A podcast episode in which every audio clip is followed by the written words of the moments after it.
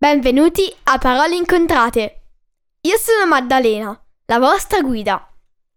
In questi podcast vi racconterò dei fatti interessanti, recensirò libri che vi consiglio oppure leggerò una storia per chi vuole imparare l'inglese. Ne pubblicherò uno alla settimana, il lunedì. Quindi tenetevi pronti per fiondarvi ad ascoltarlo. Trovate tutti gli episodi del podcast su www.paroleincontrate.it su Apple Podcast, Google Podcasts, Spotify, Amazon Music o Stitcher. Potete seguire Parole Incontrate anche su Instagram e Facebook. Grazie e buon ascolto!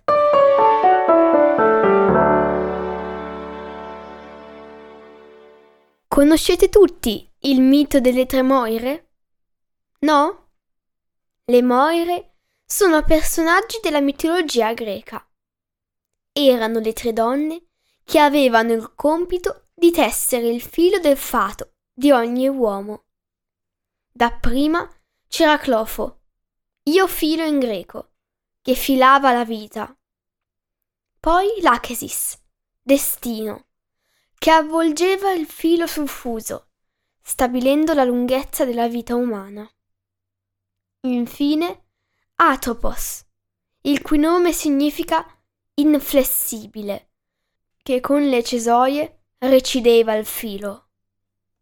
Nel piano delle cicale, il libro che recensirò oggi, tre cosiddette navi seme hanno i loro nomi e trasportano nello spazio gli embrioni congelati di umani. Quando tornano sulla Terra non c'è nessuna traccia di mammiferi e iniziano a costruire una nuova umanità grazie all'aiuto delle IA, intelligenze artificiali o semplicemente robot. Anna Malva è una ragazzina come tante ma alla misteriosa scomparsa del suo amico Elias inizia a indagare sulle navi seme e sulla scomparsa dei mammiferi, insieme a nuovi amici, Sara, Mia, Pierre, uno, un'intelligenza artificiale, e una bambina stecco. Dopo tanti imprevisti scoprirà il segreto che si cela dietro Elias. Il libro è di Tadako Okada ed è pubblicato da Forever Books. Fa parte della collana Mondi Futuri, di cui ho già recensito il viaggio della San Gemi. Ora leggerò il primo capitolo del piano delle cicale.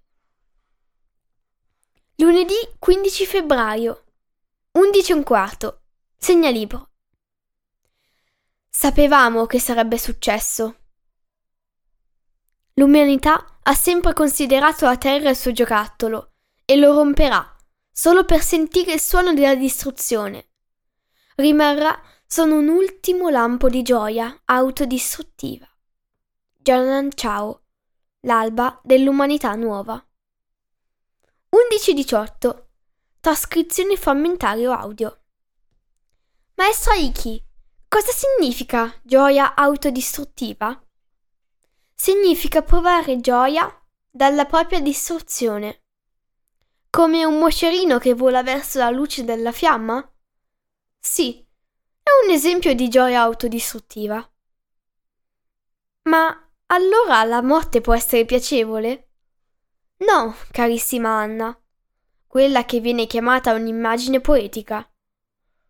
Maestra Iki, queste robe poetiche non mi sembrano una faccenda seria risate e rumori di sedie.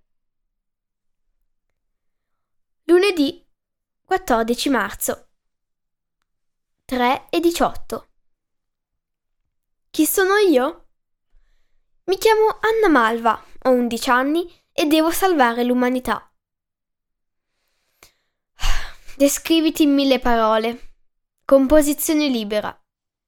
È il compito assegnato da maestra Iki per domani. Non sono riuscita ad andare oltre questa riga. Un tempo mi piaceva scrivere. era nella mia lista delle mie 10 attività preferite. Da quando abbiamo iniziato con questi temi si trova tra la pulizia settimanale del bagno e la raccolta di, di campioni biologici nel parco.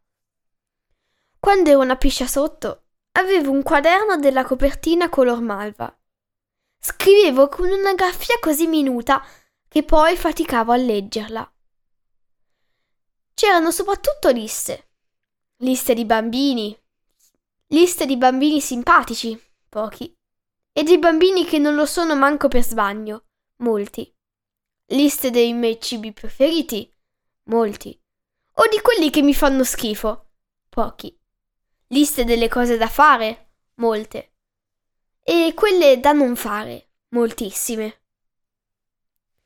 Non devi tirare i capelli agli arti bambini, non devi lasciare il bagno sporco, non trascurare di lavarti dietro le orecchie, non prendere il cibo dal vassoio degli altri. Scrivevo liste di animali estinti. Delfine, foche, orsi, bradipi e gazzelle.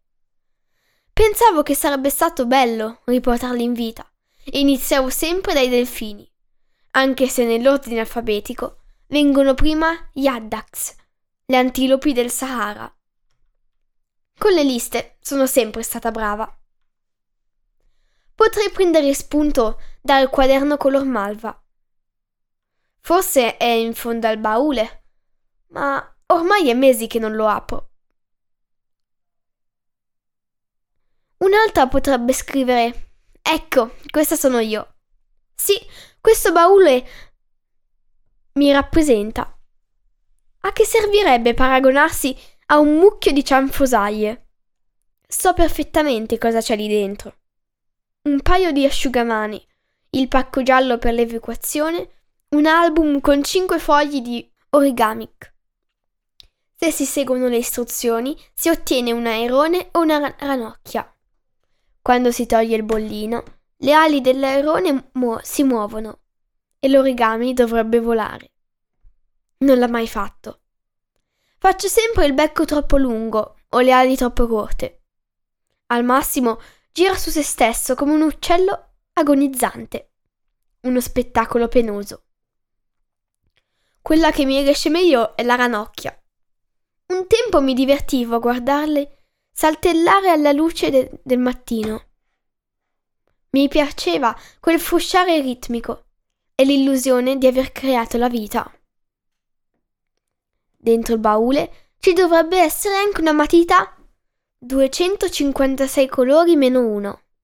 Credo sia difettosa perché il rosso è finito quasi subito. Una mia caratteristica è che mi affeziono sempre alle cose mal riuscite e rotte. Un po' come mi sento io quando mi guardo allo specchio. I capelli castani troppo lisci, le sopracciglia troppo folte e lo stupido naso dritto che finisce a pallina. In fondo al baule c'è anche una confezione mai usata di tempere camaleonte. All'inizio mi piaceva cercare con il sensore del pennello i colori più strani e poi guardare i pigmenti prendere la stessa tonalità. Avrei voluto fare un grande quadro con tutti i mammiferi estinti e raffigurarli mentre vivevano in armonia in un grande giardino lussureggiante la terra di domani. Ma poi trovavo sempre una scusa per non farlo, perché non sono esattamente una campionessa di disegno e nemmeno nel mantenere gli impegni. In una scatolina deve esserci ancora una memopallina, una di quelle che si ricordano l'ultimo rimbalzo, quando si preme forte prima di lanciarla. Dovrebbe rifarlo uguale, stessa altezza, stessa velocità. Un tempo rimbalzava con un buffo angolo storto, ma ora fa i salti che più le garbano. In un certo senso è libera. L'ho conservata per il colore. Un bellissimo giallo cromo. In una bustina c'è un seme di pseudoplatano che mi aveva regalato Elias. Una samara. Si chiamava così. Si chiama così. Il seme è attaccato a una specie di ala. Quando si staccano, le samare volteggiano su se stesse come piccoli elicotteri e il vento le porta lontano. Elias diceva che noi siamo questo, samare cadute da un albero morente. Per colpa delle correnti dello spazio sono tornata al punto partenza, come nel gioco dell'oca, quando si fanisce nella casella sbagliata. So benissimo che nel parco potrei trovare tutte le samare che voglio, ma quella è speciale, perché me l'ha data lui. Il libro è scritto molto bene e l'ho divorato in un baleno. È scorrevole e ci sono colpi di scena sempre dietro l'angolo. I dettagli sono tanti e ben strutturati e mi piace molto la descrizione del cibo che serve il distributore della scuola. Il mio personaggio preferito è il robottino personale notturno di Anna Malva. È un giocorellone e mi fa ridere quando corre in cerchio per dimostrare la sua felicità. Lo consiglio a chi piacciono i racconti apocalittici, avventurosi e anche un po' divertenti, dai dieci anni. Come dicono le intelligenze artificiali, un'umanità nuova è un'umanità che legge libri. Grazie e alla prossima. A presto!